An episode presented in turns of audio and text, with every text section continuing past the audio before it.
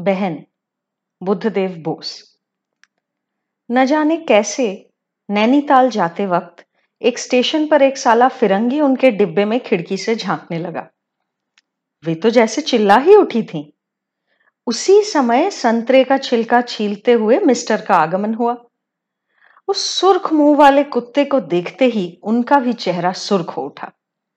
उन्होंने किया ये कि संतरे के छिलके का एक छोटा टुकड़ा लेकर पीछे से साले की आँखों में दिया छिड़ा। आँख रगड़ते रगड़ते और आई एम वेरी सॉरी कहते कहते साहब परेशान हो गए। फिर ना जाने कैसे दोनों में खूब दोस्ती हो गई। साहब उसी डिब्बे में चढ़ा। पूरा वक्त दोनों गप्पे हाँकते हँसते हंसाते रहे।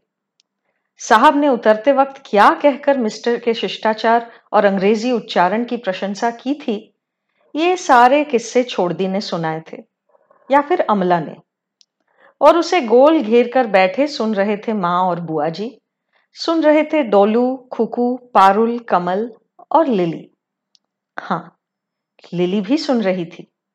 हालाँकि वो ये कहानी इससे पहले 19 बार सुन चुकी थी। पर क्या कानों से सुनते सुनते आँखों से दिखना बंद हो जाता है? तभी तो घड़ी में सात बजते बजते ही खुकू ने ज़ोर से चीख लगाई। कहानी में रुकावट आई। छोड़दी को दम भरने के लिए भी रुकना पड़ा। क्या? क्या हुआ? डोलू ने मुझे चिकोटी काटी, माँ। डोलू का प्रतिवाद सुनने वाला कोई नहीं था। माँ ने डोलू को धमकाया, एक तो गलती करना, ऊपर से झूठ भी बोला जा रहा है। चुप बैठ, नहीं तो थप्पड़ खाएगा। छोड़दी ने कंधे हिलाकर कहा, उफ, बच्चों का रोना धोना बंद करना, कुकू। लेकिन लिली आदर्श दीदी थी। झट से कुकू को गोद में उठाते हुए बोली, चल तुझे खिला देती हूँ। ऑमलेट नहीं खाएगी? ऑमलेट? डोलू को आज नहीं मिलेगा, उसके हिस्से का तेरा। खुकू को नचाते हुए लिली नीचे चली गई। अमला ने शुरू किया, सुनो ना माँ, उसके बाद ना। अब अगर खाना ही नहीं बना तो लिली क्या कर सकती है? सारी गलती राम की अम्मा की है। जानती तो है कि शाम होते ही बच्चों को नींद आने लगती है। फिर भी अगर एक दिन के लिए भी उसने खाना बना रखा हो, उफ। निहायत ही कुड़ती हुई वो खुकू को लेकर बाहर के कमरे में गई। सात बजकर पाँच मिनट। खिड़कियाँ खोलकर और पंखा चलाकर वो टेबल के किनारे बैठ गई। दरवाज़ा बंद ही रहा। अखबार। खुकू ने तब तक रोना बंद कर दिया था। वो ऊपर माँ के पास लौट जाने को दीदी की गोद से भागने का उपक्रम कर रही थी। लिली ठहरी आदर्श दीदी। किसी भी हाल में उसे जाने न देगी। जाते ही वो सो जाएगी और फिर खाने को लेकर तमाशा होगा। पर अबोध खुकू ये कैसे समझती? सात बजकर बारह मिनट। बहरहाल वही बेकार कागज़ खोलना पड़ा खुकू को वश में लाने के लिए। तस्वीरें देखकर खुकू बहुत खुश हो गई। वो क्या है, लिली दी? एलोप्लेन ये दाढ़ी वाला आदमी हंस क्यों रहा है? वाह, ये कुत्ता कितना सुंदर है। सवा सात। कुछ लोगों पर लिली को इतना गुस्सा आता है ना, खासकर उन लोगों पर जो वादा करके नहीं निभाते। इधर उस दिन हसनहाना के घर से लौटने में जरा देर हो गई। वे उसे छोड़ते ही न थे। वो भी अचानक कैसे चली आती? पर ये सब कोई और समझता कहाँ है? इसको लेकर न जाने कितना। दरवाजे पर हल्की सी आवाज़ हुई। अचानक खुकू के कौतूहल निवारण में आदर्श दीदी बहुत उत्सुक नज़र आई। हाँ ये एरोप्लेन है। ये जो दो पत्थर जैसी चीज़ें हैं, इनको चलाकर हवा में उड़ता है। घंटे में सौ मील। सिर्फ़ सौ? मैं होती तो छब्बीस हज़ार मील। फिर से आवाज़। फुर्र से उड़ जाती। हट बुद्धू। लिली उठी। दरवाजे की कुंडी खोलकर फिर चुपचाप आकर बैठ गई। और अंदर छोटे से कमरे जैसा है, वहाँ बैठने की जगह है। इस बार ज़ोर से आवाज़ आई। दरवाज़ा भी खुल गया। वैसे चारों ओर कांच लगा होता है, वरना हवा में। देखो, लिली दी पीटीदा आए हैं पीटीदा पीटी या प्रिटी? असली नाम है प्रीतीश। धीमे स्वर में पूछा, दरवाज़ा खुला ही था क्या? खुकू बेलगाम बोलती चली गई, नहीं बेटीदा लिली दी ने अभी अभी उठकर। क्या? अभी अभी उठकर? तूने देखा था? चुप रहे, बदमाश लड़की। कुकू घबराने वालों में से नहीं थी, फिर भी धीरे धीरे बोलने लगी हाँ सच्ची। प्रीति ने खुकू से भी धीरे कहा, क्या हुआ तुम्हें? होना क्या था? कब से मैं? जाओ, अभी क्या हुआ है पूछने मत आओ। ओ, इतनी सी बात। अब जाकर प्रीतिश की जान में जान आई। अब तक उसे इस बात का डर था कि शायद उसकी वो चिट्ठी कुछ नहीं। मैंने जानबूझकर देर थोड़ी की। आते आते बस का एक्सीडेंट? लिली की आवाज़ काँप उठी। बस का टायर फट गया। ठीक करने में पूरे पंद्रह मिनट लगे। हद हो गई। कलकत्ता शहर में आजकल वही एक बस चल रहा है क्या? प्रीति चुप रहा। और कुछ नहीं तो लौटते वक्त मुझसे ही दो आने ले लेते उधार में। मैं पक्का कल वापस लेती। पैसों का मुझे इतना लालच जो है। प्रीति फिर भी निरुत्तर रहा। या फिर एक दिन पैदल ही लौट जाते? आज वही करूँगा। क्यों भला? फिर आवाज़ में स्वाभाविकता लाने का प्रयास करते हुए बोली मेरे बक्से में लगभग दस रुपए इकट्ठा हो गए हैं। तुम नहीं लोगे? ऐसे तुम्हारे हाथ में डाल दूँ तो भी नहीं लोगे? इसके बाद ये दोनों एक दूसरे के हाथों के साथ जो कुछ करने लगे, गनीमत है कि खुगू के अलावा किसी और ने वो नहीं देखा। वरना सभी कहते, क्या बचपना है? ऐसी भी कौन सी गलती कर दी उसने? एक दिन पंद्रह मिनट देर हो गए, पर पंद्रह ही तो मिनट थे। और फिर उसने जानबूझकर तो देर नहीं की। बस का टायर फट जाना किसकी गलती है? जेब में और पैसे न होना किसकी गलती थी? वैसे भी गलती करने के बाद बेचारे का दुखी चेहरा देखकर दया भी आती थी। लिली को ही नहीं, बल्कि हर किसी को। शायद किसी किसी को ना भी आए, पर लिली उनकी तरह नहीं। लिली क्षमावान है, लिली महानुभव है। उसे आसानी से करुणा आती, बड़ी आसानी से माफ़ कर देती है। इसलिए अच्छा इस बार माफ़ किया तुम्हें। अब बैठ सकते हो। लिली ने अचानक हाथ हटाते हुए कहा। फिर खुकू को गोद में खींचकर लाड़ जताते हुए बोली, देखा, मेरा दिल कितना बड़ा है। जरा भी झगड़ी नहीं।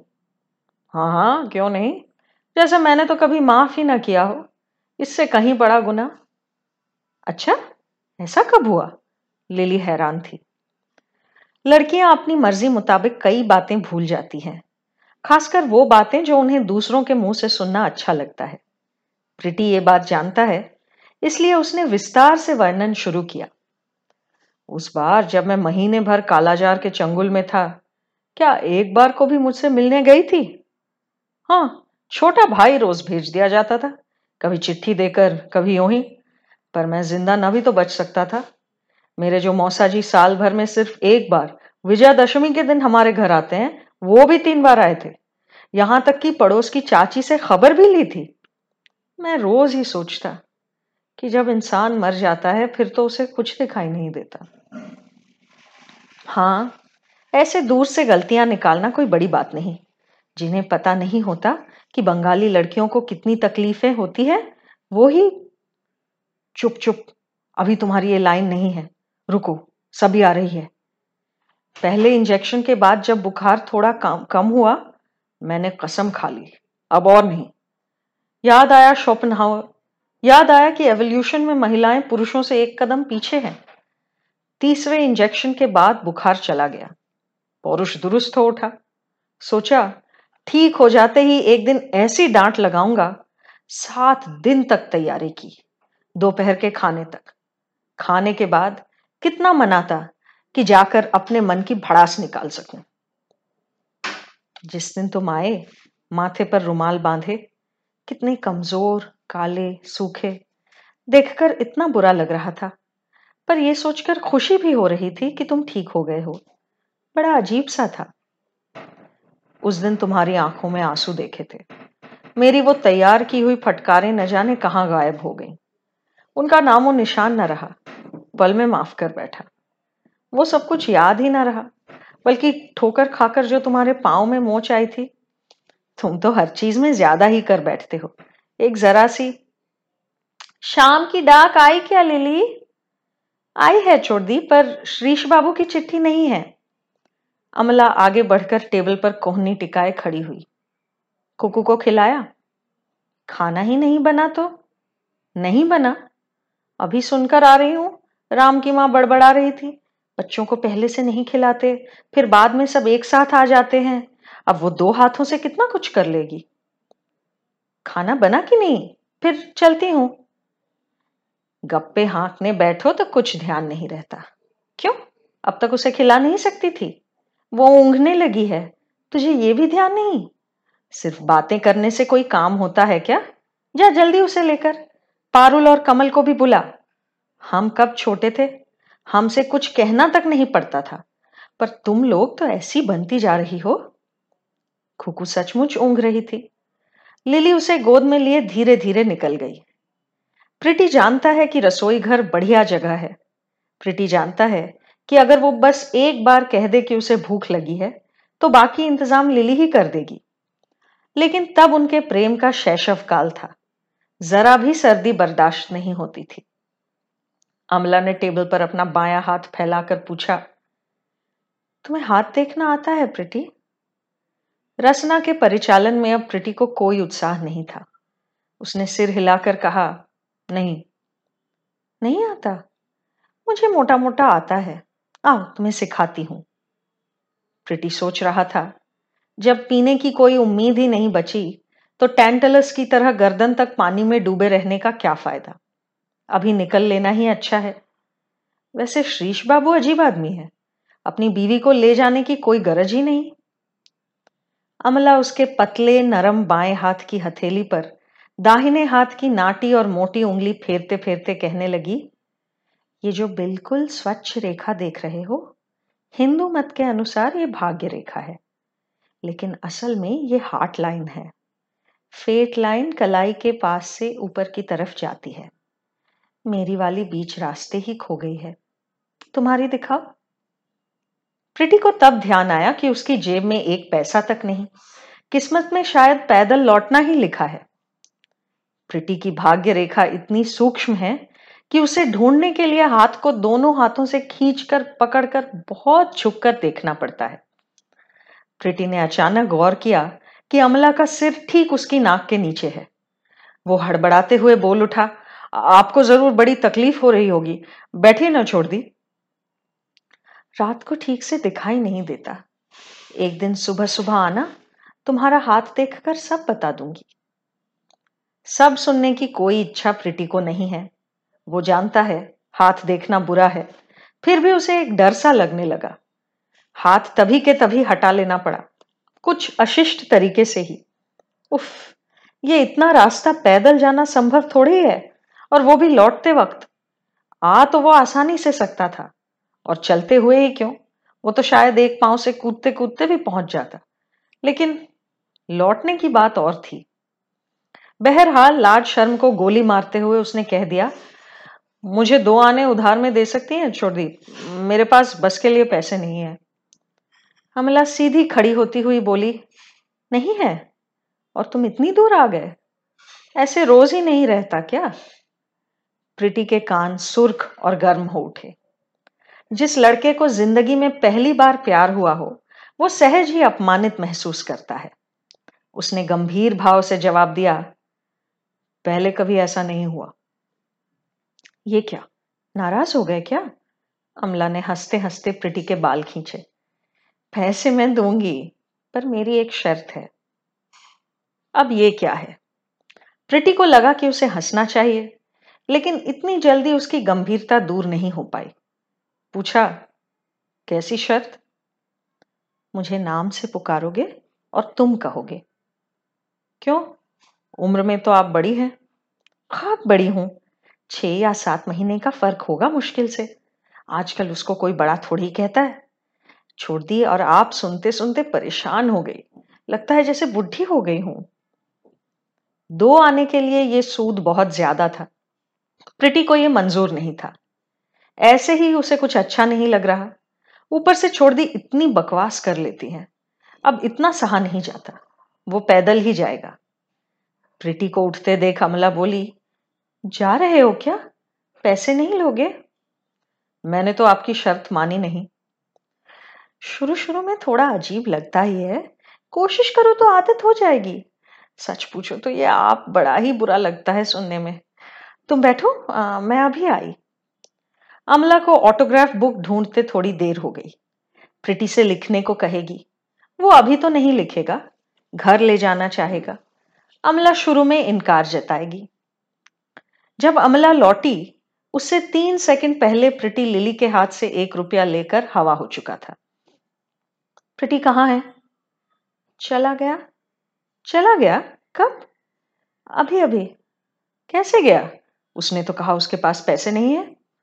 लिली ने एक घूंट निगल कर कहा, ऊपर की जेब में एक चवन्नी थी, उसने बाद में देखा। छोड़ती ने दांत पीसते हुए क्या कहा, ये लिली कुछ समझ न सकी। माँ, तुम बड़ी केयरलेस हो। अमला के मुँह से ये आरोप सुनकर माँ तो हैरान रह गई। क्यों? क्या किया मैंने? या क्या नहीं किया? अमला अपने घने बालों का बोझ पीठ पर फैलाती हुई बोली, लड़कियों को पालना तुम्हें नहीं आता? माँ हंस पड़ी, तुम खुद नहीं पल गई? या फिर किसी और के पेट से आई थी? मेरी बात और है। हमारे समय में घर में लड़के लड़कियों की भीड़ नहीं थी। तुम हमेशा हमारी देखरेख कर पाती थी। वैसे भी, मैं तो चौदह की होते ही ब्याह गई थी।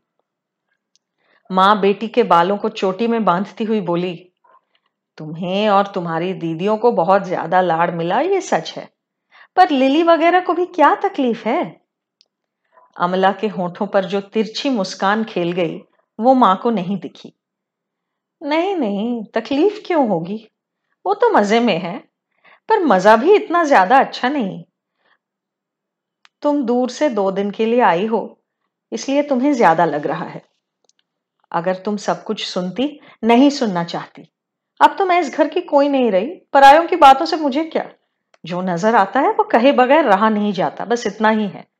जिसकी इतनी बड़ी बेटी हो, उस माँ को कोई फ़र्क नहीं पड़ता, ऐसा तो मैंने नहीं देखा। अब भला इतनी बड़ी कौन है? लिली, वो तो अभी पंद्रह की ही है, अभी से क्या शादी? शादी कराओ या नहीं, ये तुम्हारे हाथों है, लेकिन अब वो बच्ची नहीं है। उसकी उम्र तक मैं एक साल बंदी दशा झेल चुकी थी। और लिली तो मस्त स्कूल जाती है और गप्पे हाँकते दिन गुजारती है। श्रीश के जैसा अच्छा लड़का मिल गया था, छोड़ देने की हिम्मत नहीं हुई थी। लिली के लिए ऐसा कहाँ मिलेगा? इन कुछ सालों में हवा भी बदल गई है। अब कोई अठारह से पहले शादी का सोचता भी नहीं। लिली भी न जाने कैसी है। उम्र में तो बढ़ रही है पर बड़ी ही नहीं होती। देखना अब भी कैसा बचपना करती है। सोचकर हैरानी होती है कि उसकी उम्र में मैं माँ बनी थी। तुम्हारे लिए, उफ, इतना कस के मत बांधो माँ। तुम्हारे लिए तो वो अभी बच्ची ही होगी, इसीलिए तो मैं तुम्हें केयरलेस कहती हूँ। जिस दिन लड़की फ्रॉक छोड़कर साड़ी पहनना शुरू करती है ना, उसी दिन से उन पर चौबीसों घंटे निगरानी रखनी पड़ती है। क्या तुम ये भी नहीं जानती? कैसी खुली छूट दे रखी है तुमने। जब तक मेरे पास है, जरा हंसने खेलने दो। जन्म भर के लिए तो कैद खाने में घुसना ही है। हंस खेल तो रही है। देखो कहीं ढुलकते ढुलकते गड्ढे में न गिर पड़े। तुम्हें तो कुछ भी नज़र नहीं आता। क्यों? लिली तो हमेशा से परीक्षा में फ़र्स्ट आती है। गाना, सिलाई सब करती है। घर के कामकाज भी सीख रही है। उम्र ही क्या है? कितना ही कर लेगी। तो माँ हो, इसलिए ऐसा कह रही हो। लेकिन मेरी सास जब मुझसे पाई पाई का काम करा लेती थी तब मेरी उम्र भी उसी के जैसी थी। पर बात वो नहीं है। एक बार जो तुमने लगाम ढीली कर दी है, लड़की जो मर्ज़ी वो करती है, जिसके साथ चाहे उसके साथ मिलती जुलती है। अब तुम ही बताओ, क्या प्रिटी के साथ उसे मिलने देना सही है? कोई ऐसा नजदीकी रिश्तेदार तो नहीं है। आजकल तो लोग बाप दादा के साथ ही रिश्ता नहीं रखते, और ये तो इतने दूर के रिश्ते में है। तुम समझती हो, बेटी तुम्हारी छोटी बच्ची है कुछ नहीं समझती। तुम लोगों का जमाना अब और नहीं रहा। आजकल की लड़कियाँ सब बारह की बूढ़िया हैं। ये सब कर सकती हैं। अगर चौकन्नी होती तो सब समझती। लोगों पर विश्वास करने की भी हद होनी चाहिए। फिर कहीं कोई ऊंच नीच हो गई, तब लोग तुम्हें ही दोष देंगे। मुझे क्या? शादी के बाद लड़कियाँ पराई हो जाती हैं। मैं ना तो तुम्हारे लेने में हूँ, ना देने में। एक सांस में इतनी सारी बातें कहकर अमला दम भरने के लिए रुकी। उसके रुकते ही बुआ जी ने, जो अब तक कमरे के एक कोने में आँखें मूंदे माला जप रही थी, बात को लपक कर दबोच लिया। ठीक कहा अमी ठीक कहा। जवान लड़की है, पराए लड़के के साथ इतनी खुसुर पुसुर की तुझे क्या ज़रूरत?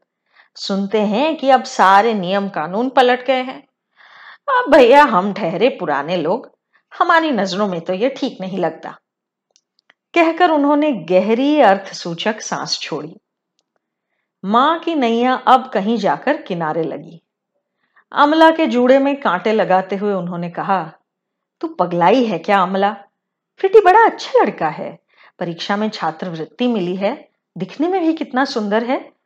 लेकिन ऐसा बदकिस्मत है, माँ भी मर गई और माँ मरने से बाप तो दूर हो जाता है। कोई कुछ भी कहे। मैं प्रीति के साथ कोई दुर्व्यवहार नहीं कर सकती। ओहो, दुर्व्यवहार करने को कौन कह रहा है? प्रीति यहाँ जब मर्ज़ी आए, उसका ध्यान रखो, खिलाओ पिलाओ, लोग शाबाशी ही देंगे, लेकिन अंत का ध्यान रखो। ये बात फ़िलहाल यहीं दब गई। अमला को नींद बहुत सताती थी। माँ हुई तो क्या? आखिर थी तो औरत ही। अमला की वकालत के आगे भला कैसे संभलती? तो फिर लिली और प्रिटी ने एक दिन पाया कि कुछ तो हुआ है। क्या हुआ है? ये भले ही समझ ना आया, पर यह पता चल गया कि कुछ हुआ है। अभी उसी रोज तो वे दोनों बैठकर बातें कर रहे थे। अचानक छोड़दी ने आकर पूछा, क्या बातचीत चल रही है दोनों में? सवाल निहायत ही अनुपयुक्त था। लिली ने गंभीर मुख से जवाब दिया, यही देश विदेश की बातें। जरा मैं भी देश विदेश की बातें सुनूं। मैं ठहरी अनपढ़ कुछ काम आ जाएगा। कहकर वो वहीं जम गई। अजीब मुसीबत है। प्रेम की स्कूल में दोनों का नया नया दाखिला हुआ है। साथ बैठकर पटसन की खेती की बातें करने की कला इन्हें अब तक आई नहीं। इसलिए कुछ देर फिजूल की बातों पर हूँ हाँ करने के बाद प्रीति को अचानक याद आया कि उसे पास ही अपने दोस्त के घर से एक कॉपी लानी है। उस दिन तो वे दोनों बच गए। यानी उनका मान बच गया। लेकिन फिर रोज ही ऐसा होने लगा। वे दोनों दो पल को बैठकर चैन से बातें नहीं कर पाते थे। अपना काम निपटाकर लिली जरा बैठने आई कि माँ ने सिलाई करने को बुला लिया, छोड़ दी ने प्रिटी को बुला लिया अपनी एम्ब्रॉयडरी का एक नक्शा बना देने के लिए। फिर कभी बुआ जी अयाचित अनुग्रह करके अपनी तीर्थ यात्रा की कहानी उन्हें सुनाने बैठती। हाल ये कि एक एक करके सभी आज उठते। घर सरगर्म हो उठता। लिली दुखी होकर उठ जाती और अपनी किताब खोलकर बैठती। प्रिटी चेहरे की अमलिनता बनाए रखने की जीतोड़ कोशिश करता। पुश्तैनी जायदाद पर औरतों का अधिकार है या नहीं, इस चर्चा में शामिल होता। अगर किसी दिन दोनों मिल पाते तो क्या तमाशा है, क्या चैटर बॉक्स है छोड़ दी। बुआ जी बड़ी फनी है। इससे ज़्यादा मन ही मन सोचने पर भी कहने की हिम्मत ना होती। इस सब के बावजूद वे सुखी हो सकते थे। लेकिन उतना भी समय नहीं मिलता। दोनों के दिल पर हिमालय पर्वत सा बोझ रखा था। अगर प्रिटी सबके सामने कह पाता, सुनो लिली, मुझे तुमसे कुछ बात करनी है। या फिर, लिली, मुझे ये एक्स्ट्रा बनाकर दो ना प्रिटीदा कहकर उसका हाथ पकड़कर दूसरे कमरे में ले जा पाती तो फिर सब कुछ बिल्कुल साफ़ हो जाता। लेकिन उनकी धारणा यह थी कि एक दूसरे से प्यार करके वे दुनिया भर के गुनहगार बन बैठे हैं। इसलिए उन्हें हमेशा डर का, कुंठा का भाव सताता। वे एक दूसरे से बात तक न करते, जैसे कि अजनबी हों। उनकी नवीसी अब तक पूरी नहीं हुई थी। इसलिए वे सोचते कि इस तरह वे हर शक से बच पाएँगे। अगर थोड़े और मंझे हुए होते तो समझते कि छिपने छिपाने की कोई बात ही नहीं। ये स्वांग भरना ही छिपने का पक्का तरीका है। उन्हें नहीं पता कि छिपाने की इस कोशिश में वे और भी ज़्यादा पकड़े जा रहे थे। प्रीति को सबसे ज़्यादा आश्चर्य इस बात का होता कि छोड़ दी उसे रोज ही आने को कहती और मिलते ही तरह तरह की बातें करने लगती और बोलती भी इतना है, अगर उनकी आशंका सच होती, अगर उनकी किस्मत फूट ही चुकी होती तो फिर तो फिर कम से कम छोड़ दी तो उसकी ऐसी खातिरदारी ना करती। पर सब कुछ कैसे बदल सा गया है? कुछ भी पहले जैसा नहीं है। प्रिटी सोचता रहता, पर कोई हल न निकाल पाता। अपनी समस्या भाग्य के हाथों छोड़कर पहले ही की तरह आवाजाही करता रहता। एक दिन शाम को नीचे के कमरे में अंधेरा देखकर, गलती की उसने। पहले रसोई घर में खबर लिए बगैर सीधे ऊपर उठते उठते उसका दिमाग चलने लगा। सामने के बड़े कमरे में न जाकर वो कोने के जिस छोटे कमरे में घुसा वो लिली का था। मजबूरी में पड़कर बेचारे को हिम्मत मिली। कमरे की बत्ती जलाई नहीं गई थी।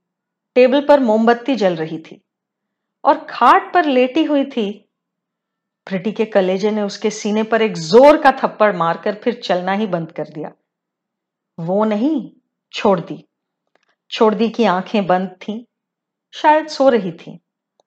प्रिटी लौटने लगा था कि ऐसे में शायद पद शब्दों के ही कारण अमला ने आँखें खोली।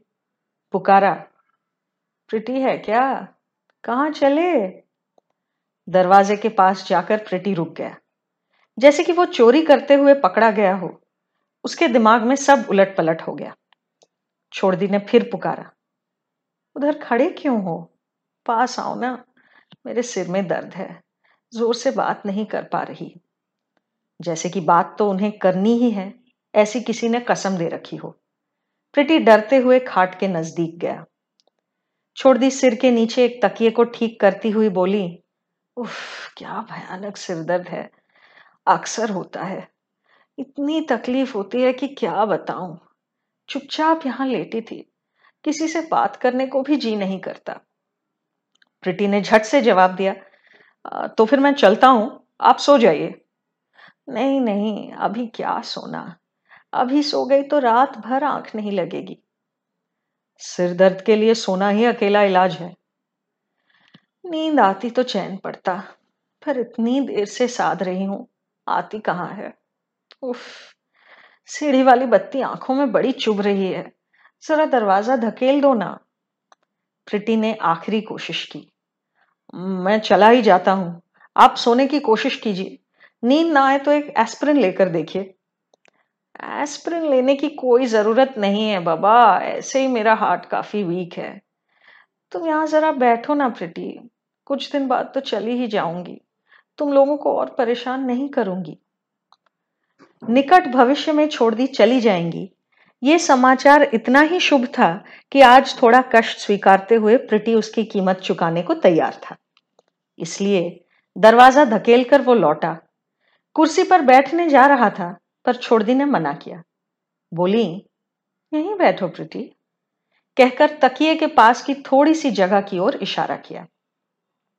प्रीति संकुचित हुआ वहीं बैठा। छोड़दी का एक हाथ जैसे अकस्मात उसके हाथ पर आ, लगा। एक आध बार वहाँ दबाते हुए छोड़दी बोली वाह तुम्हारा हाथ तो बड़ा नर्म है प्रीति। बिल्कुल लड़कियों के हाथों जैसा। कहकर नरमी की परख करने के इरादे से ही उन्होंने फिर दबाया। कितना ठंडा है तुम्हारा हाथ, बर्फ़ जैसा। कहकर वो हाथ अपने माथे पर रखा। मेरा सर दबा दो ना प्रिटी नहीं, इतनी ज़ोर से नहीं। हाँ ऐसे। बस, अच्छे लड़के हो तुम।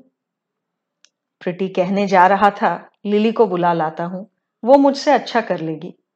लेकिन ल तक कहकर ही वो रुक गया। कहीं छोड़ दी, बुरा ना मान जाए। कुछ देर बाद छोड़ दी ने पुकारा। प्रिटी प्रिटी ने सम्मान पूर्वक जवाब दिया। जी? जी मतलब भक्ति सागर है यहाँ तो। जानते हो ना, अतिरिक्त भक्ति किसका लक्षण है? चोर का, एक बांग्ला प्रवाद के अनुसार। प्रिटी ने एक घूंट निगल लिया। न जाने क्या सोचकर अचानक छोड़ दी उठी। प्रिटी तुम्हारा नाम बड़ा अच्छा है प्रिटी बहुत ही क्षीण स्वर में प्रिटी ने जवाब दिया। सभी यही कहते हैं। सब लड़कियाँ यही कहती हैं, है ना प्रिटी शर्माओ मत, बोलो ना। प्रिटी का सर्वस्व मन आँगन सिकुड़कर इतना सा हो गया। टूटे फूटे भाव से उसने कहा, छी छी, ये सब आप क्या कह रही हैं? छोड़ दी। उफ, तुम बड़े शर्मीले हो। कितनी उम्र हो गई तुम्हारी? उन्नीस? चलो।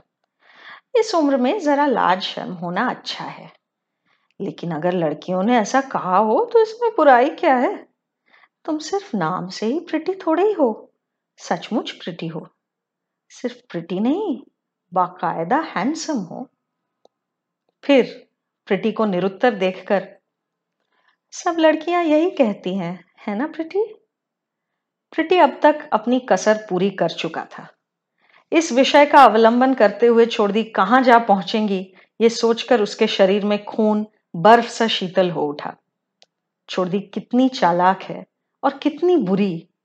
जरा से बहाने से उसे फंसाए रखकर उसके मुँह से निकलवा लेना चाहती है कि वो लिली से? प्रिटी जाल में पाँव रख चुका था। अब वो और बच नहीं सकता। शायद इस घर में यही उसका आखिरी बार आना हो। अब तक जो थोड़ा बहुत लुका छुपी थी, अब वो भी खत्म हो गई।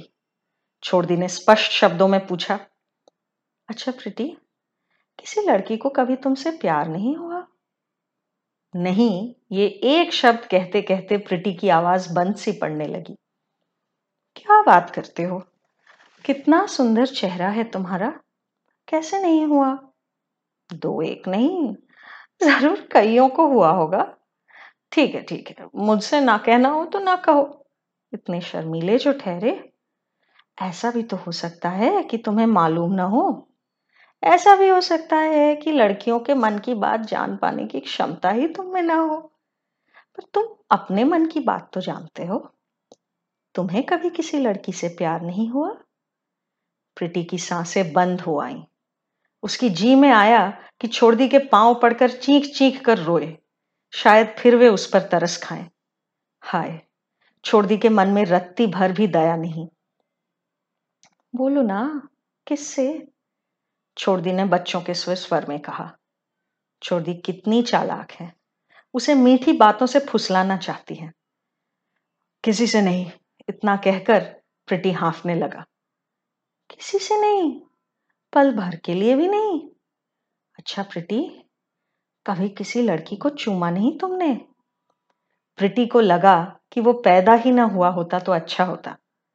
इस सवाल के जवाब में उसने कैसे ना कहा ये वो खुद भी समझ ना सका। कभी नहीं। हम्म, हो ही नहीं सकता। फिर अगले ही क्षण वैसे क्यों नहीं हो सकता? मन किया होगा पर हिम्मत नहीं हुई। नहीं कर पाए है ना? बोलो ना प्रिटी चूमने में क्या बुराई है? विलायत में तो लोग सड़कों पर भी चूमते हैं। तुम एकदम बुद्धू हो, इसलिए घबराते हो। लड़कियाँ मुँह से इनकार ही किया करती हैं, उसी को इच्छा कहते हैं। वो इनकार भी कभी कोई मानता है क्या? तुम्हें तो कुछ भी नहीं पता। कहकर छोड़दी ने उसका एक हाथ अपने माथे पर रख दिया। अच्छा प्रीति, अगर कोई लड़की मुँह से भी इनकार ना करे तो तुम कर पाओगे? इतने डरपोक हो तुम। तुमसे ना हो पाएगा। आओ, तुम्हारी हिम्मत का इम्तहान लिया जाए। मान लो कि मुझे कोई ऐतराज नहीं। चूम सकोगे मुझे। छोड़दी का हाथ अकस्मात प्रिटी के गले पर जा लगा। प्रिटी का पूरा शरीर काष्ठवत हो चुका था। वो मशीन की तरह अमला का हाथ हटाकर उठ खड़ा हुआ। अमला तत्काल झट से उठ बैठी। बहुत बड़ी जुर्रत की है तुमने। तुम्हें लगता है कि मैं सचमुच तुम्हें सबसे जाकर नमक मिर्च लगाकर ये बात कहोगे, है ना? खबरदार। कहना है तो जाओ, कहो। कोई विश्वास नहीं करेगा। उल्टे तुम ही को धर दबोचेंगे। हाँ खड़े क्यों हो? जाओ यहाँ से। नहीं, मत जाओ। सुनो। बैठो। नहीं, रहने दो। ना बैठो तो भी चलेगा। सुनो। मैं अब तक तुम्हारे साथ मज़ाक कर रही थी। मुझे भी यही लगा। तुम्हें भी यही लगा, है ना? क्या बेअदबी है। मैं तुम्हारे साथ मज़ाक करूँगी? मज़ाक। मज़ाक किसे कहते हैं, जानते हो? बात बात पर मस्खरी जाओ यहाँ से। मैं तुम्हारी शक्ल नहीं देखना चाहती। भौचक का प्रिटी निकल रहा था। अमला अचानक भागती हुई आई और उसका हाथ पकड़कर बोली, मत जाओ प्रिटी नाराज़ हो मुझसे। तुम सचमुच बहुत खूबसूरत हो। कहकर वो प्रिटी का हाथ अपनी गर्दन पर डालने जा रही थी। प्रिटी ने ज़ोर लगाकर अपना हाथ छुड़ा लिया। अचानक अमला की तेज चिल्लाहट से पूरा घर काँप उठा। चौखट तक जाकर प्रिटी रुकने को मजबूर हो गया। माँ भागती हुई आई, बुआ जी दौड़ती हुई, कांपती हुई लिली, उसके सीने पर ढेंकली के वार सा चल रहा था। कांपती हुई लिली आई। अमला तब खाट पर लौटती हुई खूब रो रही थी। क्या? क्या हुआ? अश्रु विकृत स्वर में अमला बोली, ये प्रीति, ये लड़का माँ, उसने मुझे बाकी बात कहने से अमला को शर्म ने रोक लिया। रोदन, तिरस्कार, विलाप और अभिशाप मिलकर जो ज़बरदस्त शोर शुरू हुआ, उसके आगे प्रिटी एक शब्द भी कह ना सका। कहता भी तो कौन सुनता? सुनता भी तो कौन विश्वास करता? जो एक करती, उससे भी कहना ना हुआ। लिली रात भर रोई। इसलिए नहीं कि इस जन्म में उससे फिर मिलना ना होगा। बल्कि उससे भी बड़े और निठुर एक दुख में, जो बात किसी से कही नहीं जा सकती, जिस बात की कल्पना दुस्वप्न में भी नहीं हो सकती। प्रिटी रात भर सड़कों पर घूमता रहा, इसलिए नहीं कि इस जन्म में उससे फिर मिलना नहीं होगा। जिस कारण से लिली शोक मनाएगी, वो प्रिटी से फिर मिल न पाने के कारण नहीं, उसी शोक में।